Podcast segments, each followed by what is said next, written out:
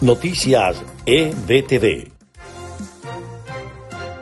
Este es el resumen de Noticias EBTV en podcast. A continuación, las informaciones del día miércoles 15 de septiembre. Les estaremos acompañando Freddy Machado y Susana Pérez. Comenzamos.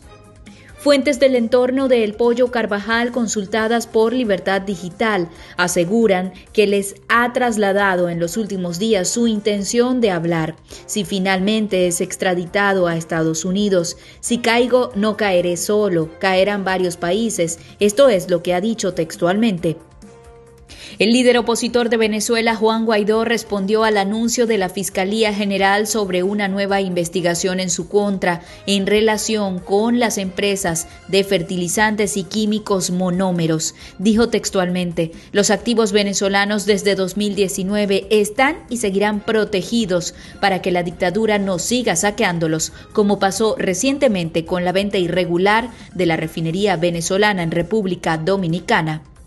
El Centro para los Defensores y la Justicia registró 46 violaciones al derecho a defender los derechos humanos en Venezuela durante agosto de 2021. Así lo reseñó el portal Monitoreamos.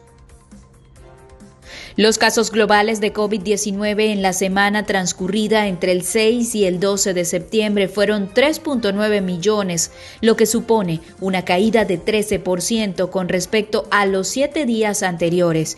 Este sería el primer descenso importante registrado en dos semanas de auge de la variante Delta.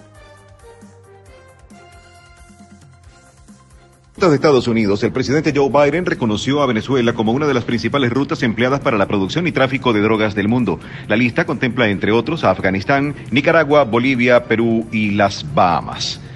Las gimnastas estadounidenses Simone Biles, Michaela Maroney, Maggie Nichols y Ali Reisman denunciaron el miércoles la inacción de las autoridades deportivas y de la Policía Federal para prevenir las agresiones sexuales cometidas por el ex médico del equipo femenino de los Estados Unidos en atletas jóvenes durante décadas. En un duro golpe a la mafia de Nueva York cayó el capo El Consiglieri y varios capitanes de la familia Colombo. Después de 18 meses de cierre por la pandemia Broadway, reabrió sus puertas al público con una masiva asistencia en la primera noche. Una de las expresiones artísticas más populares en la Gran Manzana vuelve a la vida.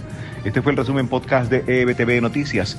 Narrado por Susana Pérez y Freddy Machado, les invitamos a mantenerse actualizados con las últimas informaciones de Venezuela, Estados Unidos y el mundo a través de nuestra página www.ebtv.online. Hasta la próxima.